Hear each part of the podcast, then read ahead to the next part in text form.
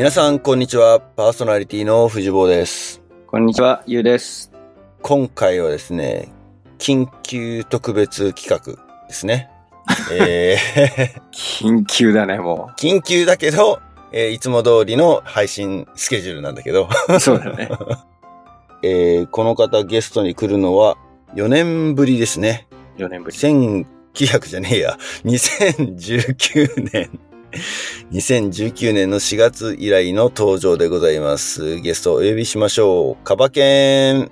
はーい。元ラボっ子で元事務局員の、えー、カバケンです。よろしくお願いします。お願いします。よろしくお願いします。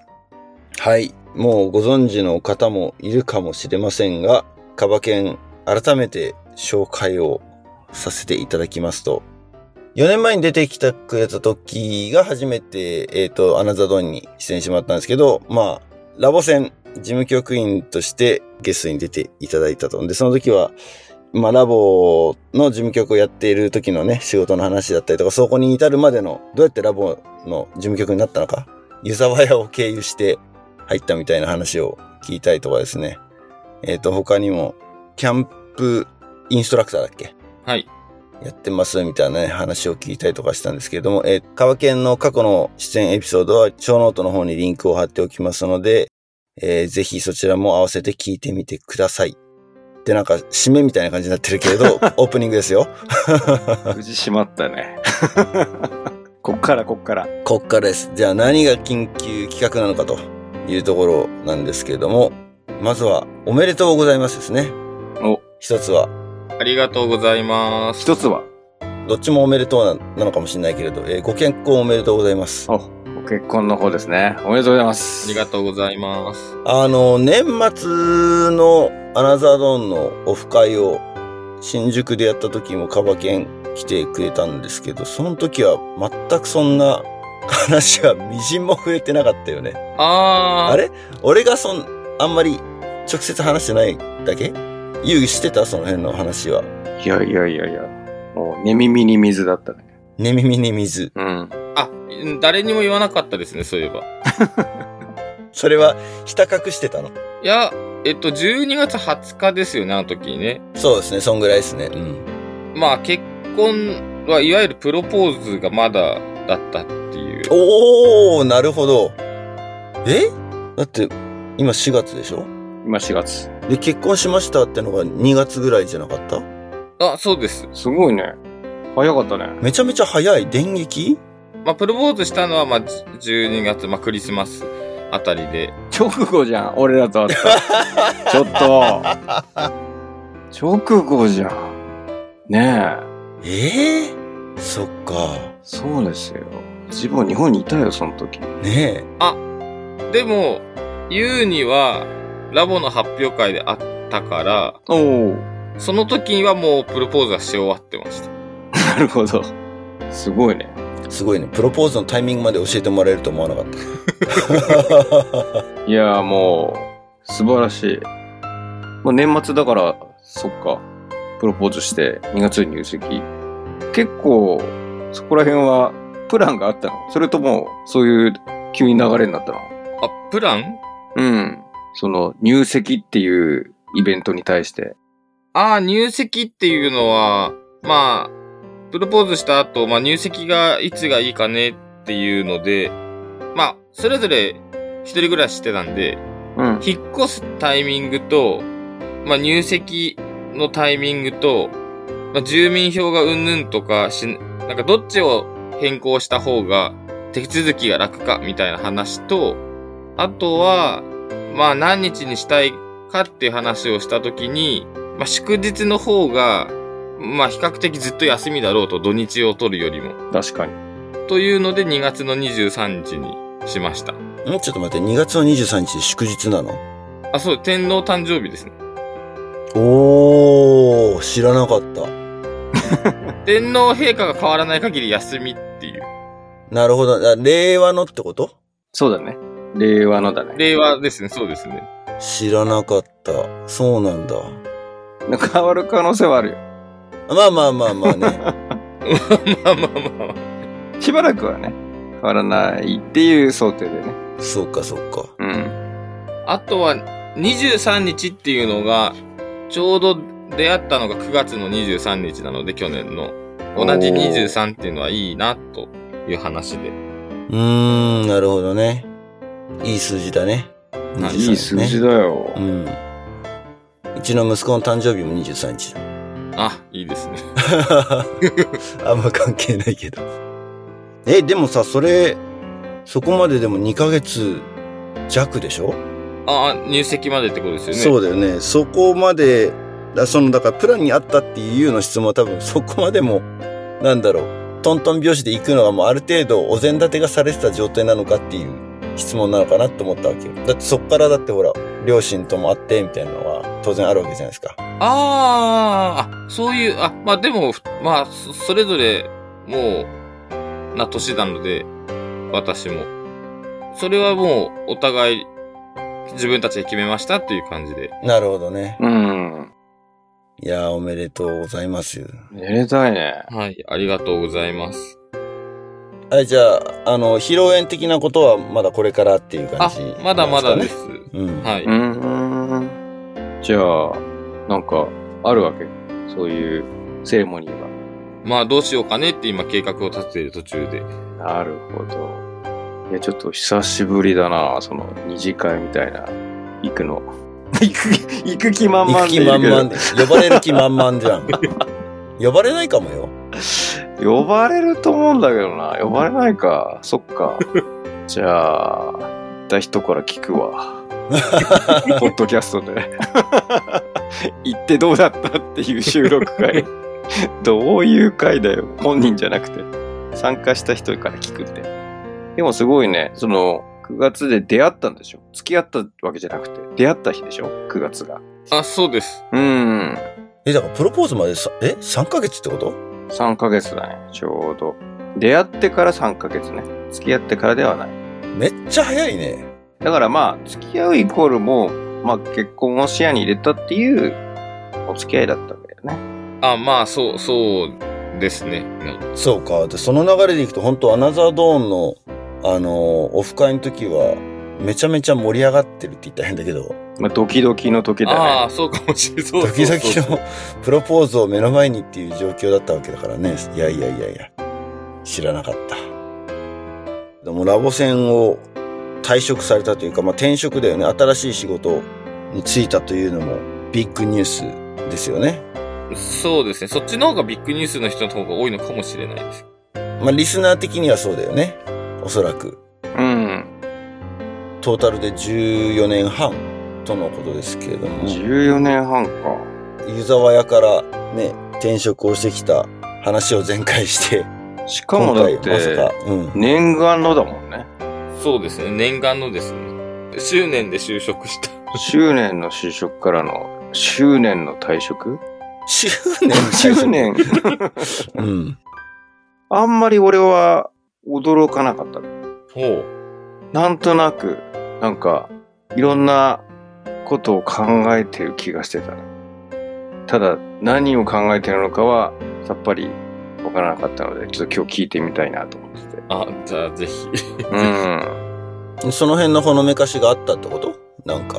いや、なんとなくその、まあ、新しくチャレンジしたいことがあるからでしょ？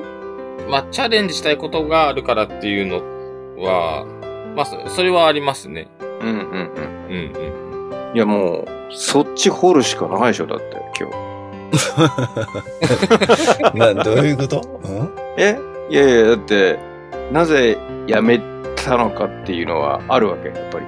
まあ、あります、あります。おじゃあちょっと聞いてみたいね。いや、これ公開してもいいような感じ？公開、公開しても、公開してもいい。いや Facebook に公開してはいることではああ、あるけども。いや、そういう意味じゃなくて、俺、過去の転職とかだと結構なんか、辞めた会社の理由はあんまりポジティブじゃないことが多いからっていう。あーもちろん次があるからってはあるんだけれども、まあ何かしらネガティブな理由があったから辞めるきっかけにもなったっていうのもあるっちゃあるじゃないあーまあ、それは、まあ、全くなかったって言ったら、ねそれは全く嘘になってしまうけれども、パーセンテージだとか、それが、ネガティブなことが、この結果のどこに位置づけられるかっていうのはまいや、だからまあそこは掘らないから安心してっていうこと。あ、まあもしかしたらそこを聞きたい人はいっぱいいるかもしれないですけど。で、まず、その、カバケンが、それこそラオス戦で働きながら、いろいろ手広く手掛けていたこととのつながりもあると思うんですけれども、はい。その辺、ストーリーを紡ぎ上げてってもらっていいかしら。あの、本当に知らないから、こっちはちょっとな、そうですよねナビゲートがちょっとするのが難しいところもあるんだけれども。ああ、まあ、なんで辞めたのかっていうところで言うと、まあ、テューターたちにも、神奈川のテューターたちにも、お話をお伝えする場があった時に、まあ、言ったことなんですけど、ラボが好きすぎるか。おあー、なるほど。それはさ、ラボ戦に就職する前にお前はダメだって言われるのと同じ理由に聞こえるけれども。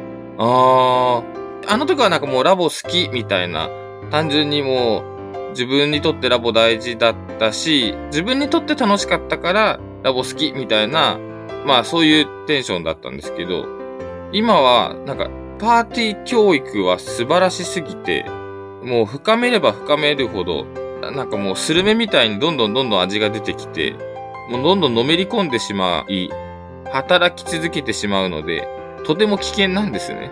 うんうん危険というのは、ワーカホリック的になってしまうからってこと？そうですね。もうなんか、うん仕事優先になっちゃうし、自分の健康とか、家族とかよりも、うん、ラボ、いいなっていうところに費やしすぎてしまうっていうところが一番の大きな理由。でそれでいいのかなっていうふうに、まあ、そっから派生することが大体3つぐらい感情であって、どんどん突き詰めれば突き詰めるほど、すごく素晴らしいと思うプラスの感情と、でもこれって自分はラボの中でしか結局ユザヤで働いたけども、ラボでしか働いてないって思われてるんじゃないかとか、他の世界で本当にこのなんかラボがいいってことは伝わるのかどうかっていうことと、やっぱりどっかで体力的にもしんどくなってきたりすると、ふと虚しくなるっていう、この三つの感情の狭間でぐるぐるぐるぐるして、うん、まあずっと働き続けるのはあるけれども、ここで思い切って違う世界を見てみるっていうのも面白いんじゃないかなっていうのは正直ありましたね。いや、好きでしょうがないのを仕事にできてるっていうのはまずめちゃめちゃ幸せなことだと思うけど、それを逆にのめり込みすぎて危険だとうん。いうのはなかなか勇気のいる決断にのようにも聞こえるけどね。逆に、いや、転職だったんじゃないのなんて思っちゃうけどね。そこまで。まあ、転職だからこそ、えーラボの中で働いてずっと行くために、え行くためには、やっぱりラボをもっとラボを知らない人に知ってもらっていかなくてはいけなくて、うん。そのためにはラボじゃない世界にも足を踏み入れないと、やっぱりその言葉って見つからなくってですね。そんなこんなで、まあ、キャンプ協会だとか、あとは絵本講師の活動だとか、演劇教育の活動だとか、ワークショップデザイナーの活動だとか、まあ、ラボパーティーの教育に関連が深い活動にいろいろ参加してみると、なんかすごく面白かったんですよ。だから、そこの面白さをもっと知りたいなっていうふうに思っていろいろこういうふうに活動しているうちにラボが素晴らしいっていうふうに思うと同時に、まあそこにいろんな仲間ができたりして、すごくラボがすごいねっていうだけじゃなくって、あ、そういう活動してるから、カバくんってカバケンってこここういうところが特性がうまく出せてるんだねっていうのをすごくたくさん言ってもらって、そうすると、なんかラボをやってなくても、ラボで行き着いたもあ、ラボで得たものは自分の中で行き着いてるんだなっていう自信に変わったことによって、あ、ラボをもっと自信に持って発信できるっていうのが湯沢屋からラボへ就職した時だったんだけれども、今度は、あ、やっぱりラボじゃないところでもやっていけるのかもしれないってふと思ったっていうのは事実ですね。あまりにも一体化しちゃったんだね、ラボとね。カバケンの中でのラボ愛が溢れすぎて、一回ちょっと引いてみて、違うところからラボを見た方がいいんじゃないかと。のめり込みすぎたという感じなのかね。あー、まあそう、うん、そう、そうですね、きっと。うん。いや、なんとなくその、ほら、他のね、活動をいろいろ、あえてそのラボを客観的に見れるようにつってやってた活動は、それそれで全然ラボと直接的なつながりはないわけじゃないですか。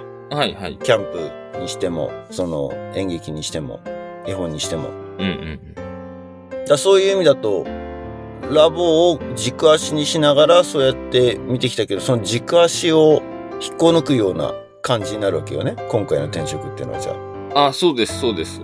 で、その軸足の置き場所っていうのは、キャンプ協会。その就職先、ね、転職先の話にな,、なるんだけど、はい。なぜそこにこう、じゃあ軸足を移そうと思ったのか。その、今度仕事で行く日本キャンプ協会っていうところがあるのと同時に、僕は、あの、中野区で、いわゆるそのキャンプ、あ、まあ、キャンプ協会っていうのはキャンプインストラクターで資格を発行してるんですね。それをまあ取りまとめていて、まあ、指導者同士の交流会とか、その日本キャンプ協会っていう他に47都道府県に東京都キャンプ協会とかそういった団体があるんですよ、それぞれ。まあ、ラボで言うといわゆる支部みたいな。うーん。で、僕はその東京都キャンプ協会の中の、さらにその細かい地域団体の、まあ、中野区キャンプレクレーション協会っていうところに、まあ、所属してて、そこで、まあ、キャンプに関しての、あの、し講師活動だとか、講習会担当してる。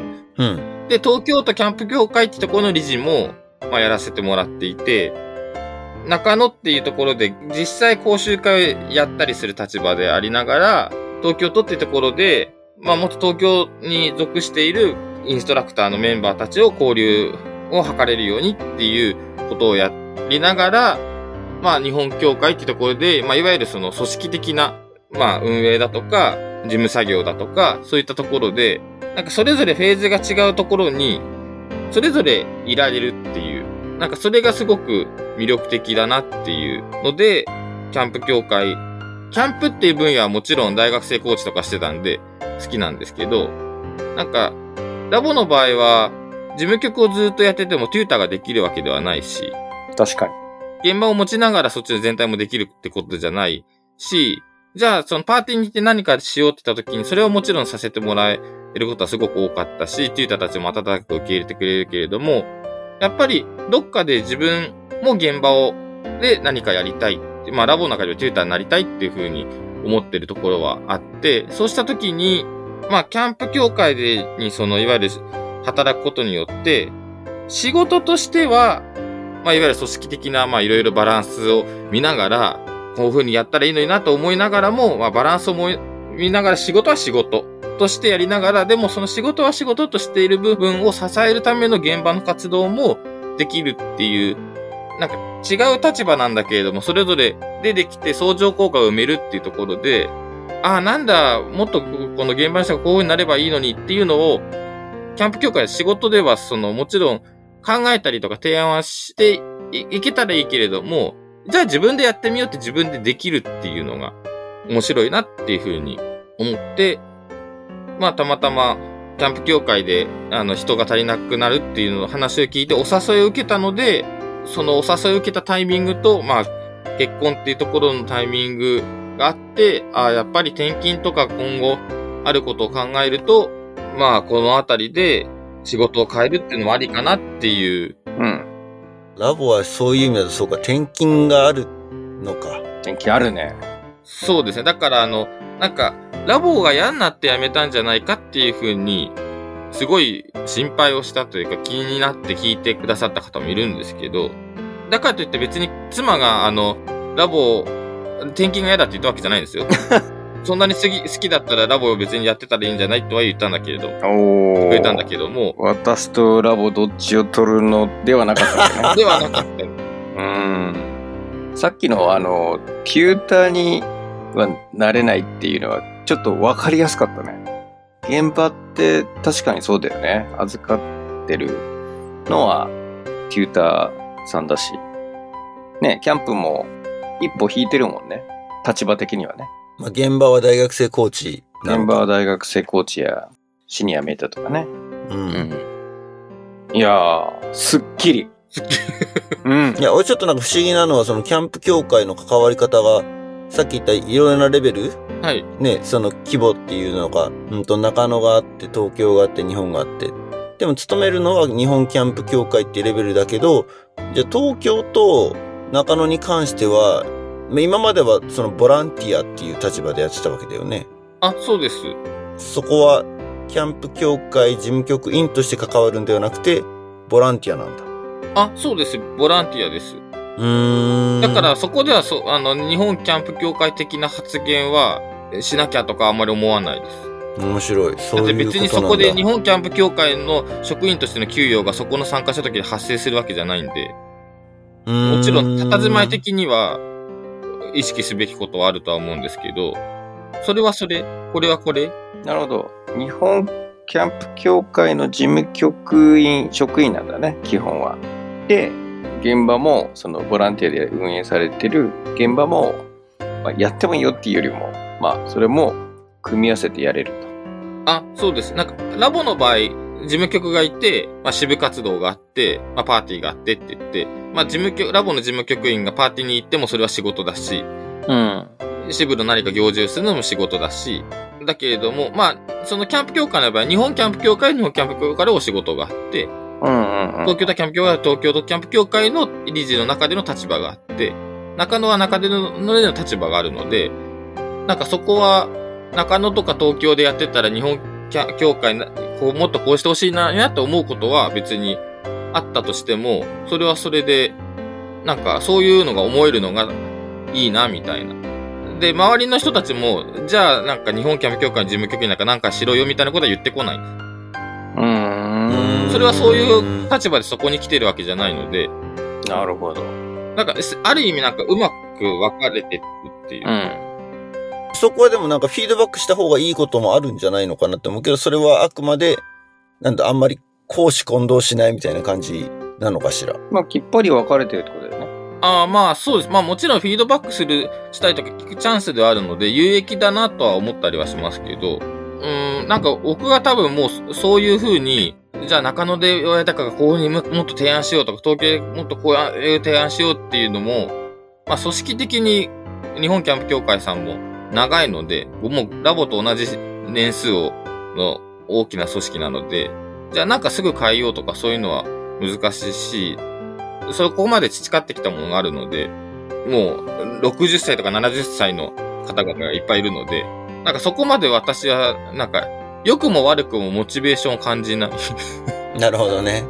なんかラボの場合はそれを勝手に使命感と思って、もっとこうしなきゃって思った時なんでそれがそうならないんだろうっていう、なんか自分の中で勝手な使命感を背負って提案をして、それがうまくいかない、えっ、と、どうだとか、まあ、うん、5年後ラボがどうなるとか、もう10年後残らないとか、ラボが100周年どうなとかっていっぱいかん、なんか好きだからこそいっぱい考えちゃったけれども、今度はもうなんかそういう風にかん、ある程度キャンプうんも好きだけれども、そこまで考えなくていいところとして仕事を選んだっていううん。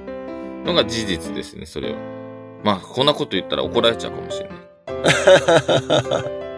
でもそれはそれで面白いんですけどね。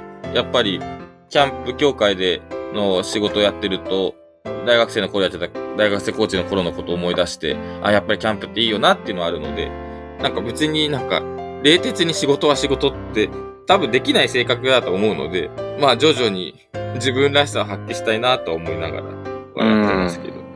まあ、なんかその、教会の役割がはっきりしてそうだよね。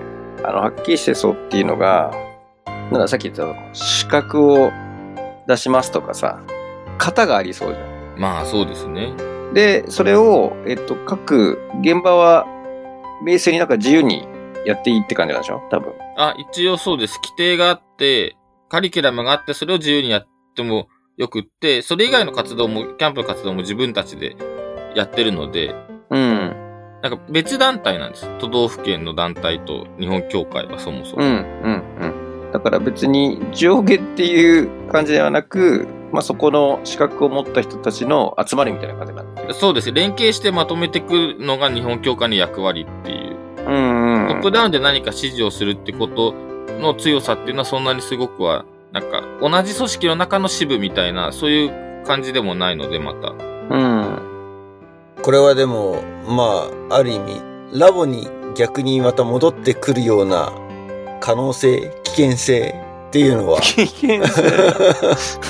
あるのかしらっていうところはちょっと、個人的にえ、。それ私の気持ちの中で、それとも組織的な安定感？いやいやいやいやいや気持ち気持ちもちろん。ああ、気持ち。だから例えば、今まではラボをやりつつ、そのキャンプのボランティアやったりとか他にもいろいろやってたけど、そういった感じでなんか、このキャンプ協会でやってきたことをラボにこう何か還元できる自分がまた関われることないかしらっていうふうに考えそうだなってちょっと思ったわけよ。あ、いや、それはもう考えてますよ。いくあ、つか。考えてるいくつかちゃんと案があって、ウそりゃもうィンウィンになれるように。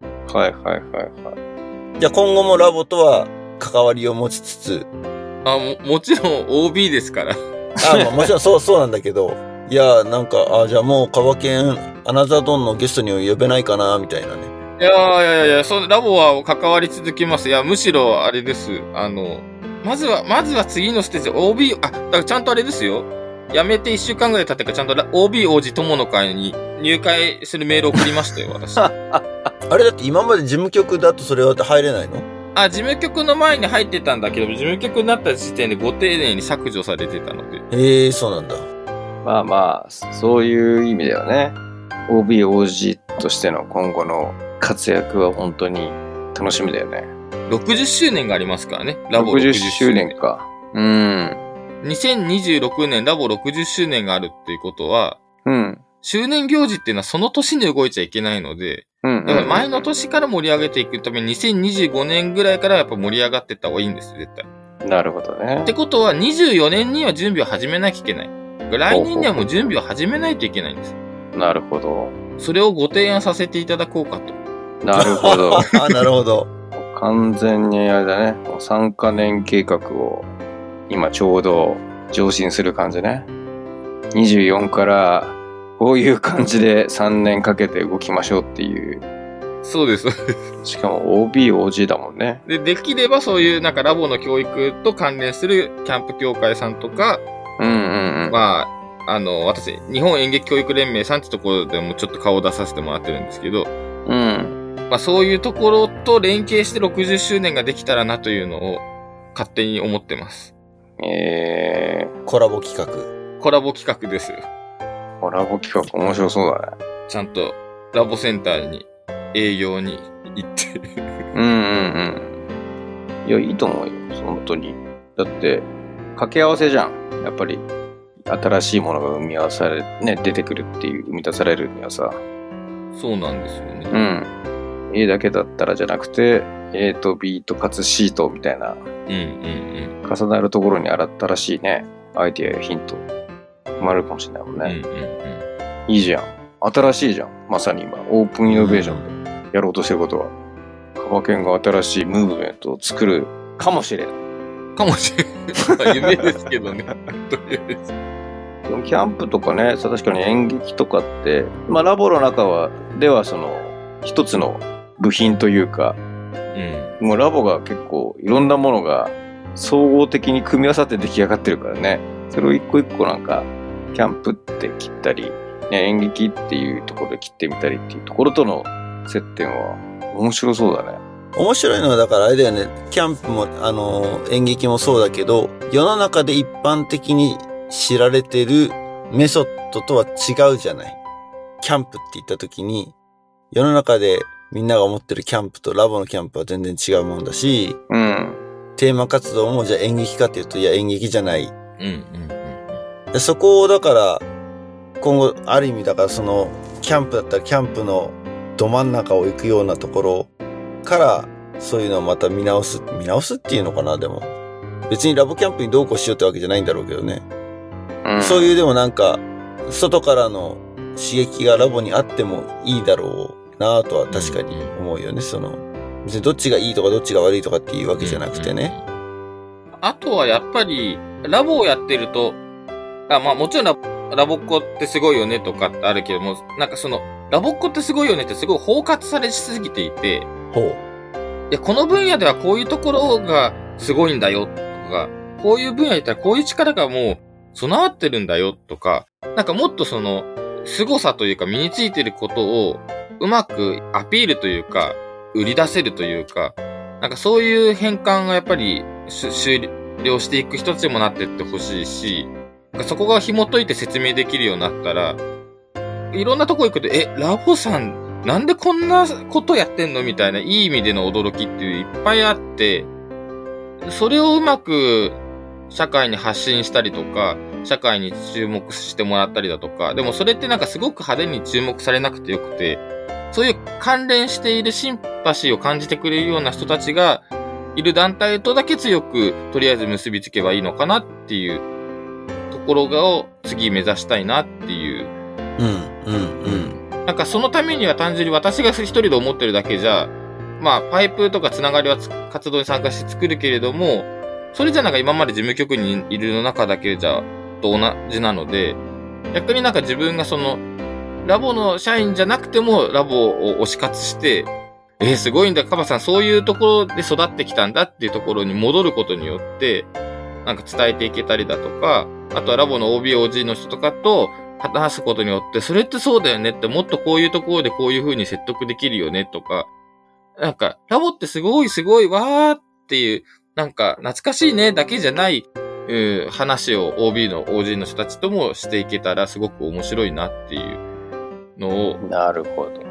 まあ、ポッドキャストとか聞いてると、ますますそういうふうに思ってきたのかもしれないですけどね。きっかけの一つになってるのかもしれないって。なんと、アナザードーン。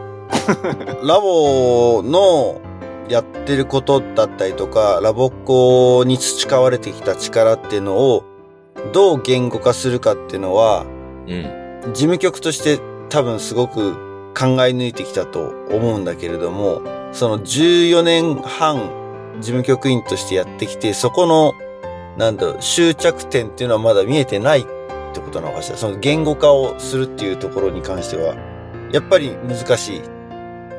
14年勤めても。いや、それは、その、そういうとか、ああいうっていうような表現を使わないで、こう、ビシッと。それこそさ、うちらもその、ラボって何ぞやっていう話を一回のエピソードを割いて、ね、自分たちなりにね、話をしたりとかしてたんだけれども、うんうん、それを例えばカバケンが今、ね、全然ラボを知らない人に話をしてってなった時に、いや、今話してって言うんじゃなくてね、うんうんうん、どれぐらいの時間があったら言語化して話せると思う例えば10分時間あげるんで話してください。いや、全然10分じゃ足りんわってなるのか。いや、でも、比較的、全部を分かってもらうのは難しいかもしれないですけど、端的に、へえ、面白そうねっていう風に言ってもらう分には、まあ、4、5分ぐらいでは言ったりとか、まあ、あとは普通にちょっと1、2分で、ポンポンポンってキーワードだけはするのは、まあ、比較的、事務局時代に、その、体験会でとかじゃなくて、子育てイベントとかで行くと、やっぱりママさんたちと話したりすると、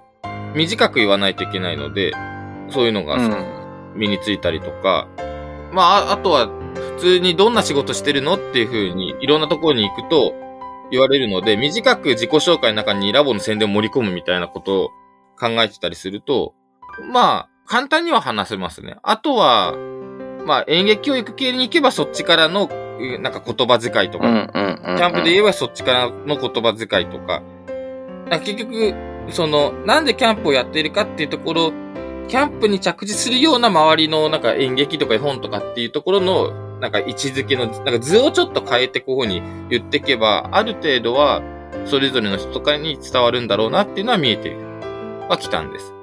ただそれが、自分がプロになることは見えてきたりとか、ああ、もっとここ勉強すればいいなっていうのはあったんですけど、なんかそれと同時に、まあ、私最後神奈川総局次長やってたので、なんかそれを上の人たちがやって後輩たちに伝えるためには組織的な活動だとか、そういう組織運営だとか、業務フローをうまくこういう風に改善していくとか、まあそっちにもすごく時間がかかるので、なんか自分がラボを伝えていくってところに避ける時間だとかは、だんだん少なくなってくるし、それを後輩に伝えて後輩がそれを得ていくっていうような時間っていうのはなかなか仕事の中では得にくくなったなっていうのも最後の方には思ってましたね。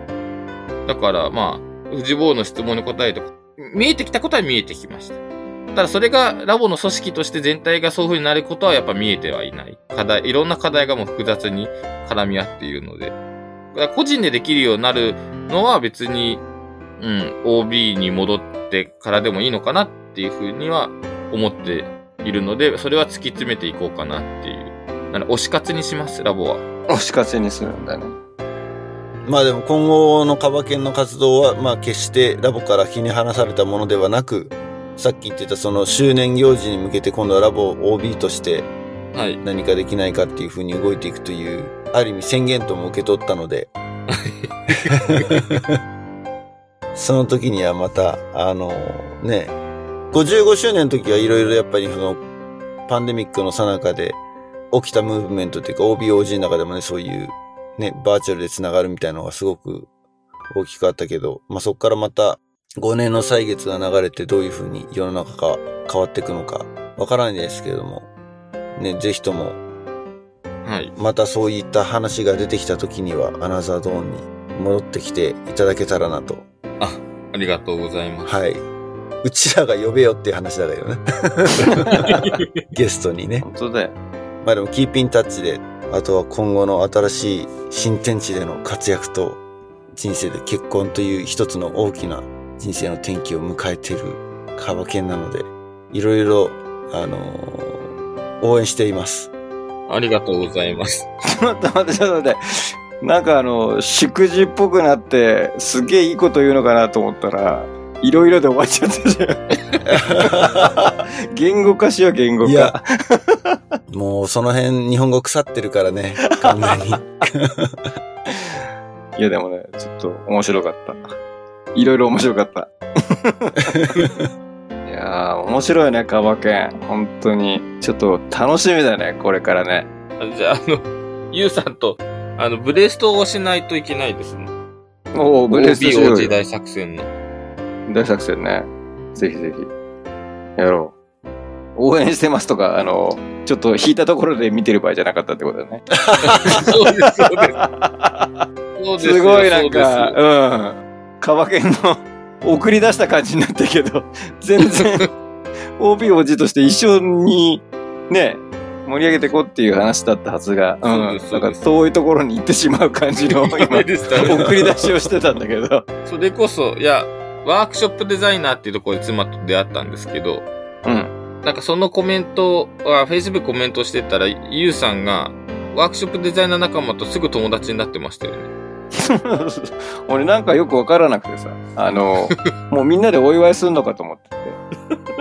この知らないラボっ子たち誰だろうと思ったんだけど、ラボじゃなかった。ラボじゃないんです。あ 絡んでったのね。の、ラボにも匹敵するようなコミュニケーション力との、なんか勢いを持った集団がいるんです。ワークショップデザイナーっていう全国に。そうそうそう。なんか共通な僕も知人もいて、確かに非常にフットワークの軽い、面白い人たちな雰囲気がしてた。てっきり俺そうだから、一緒なのかな？ラボなのかな？ラボじゃないのかな？と思って。え？そう。共通の知人なんですか？共通の知人は、また別にいたんだけど、あなんとなく面白いなと思って。だからぜひ、そういうコラボもやっていきましょう。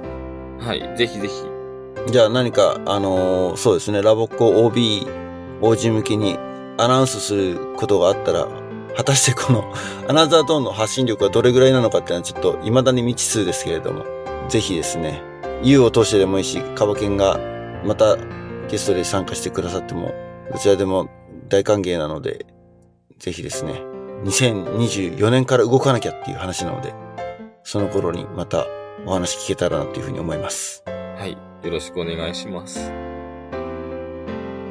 えーアナザードンポッドキャスト情報発信は Facebook、Twitter で、えー番組の最新情報などを発信しております。えーあとは、キャンプファイヤーコミュニティというところで、サブスクライブ型のプログラムですね。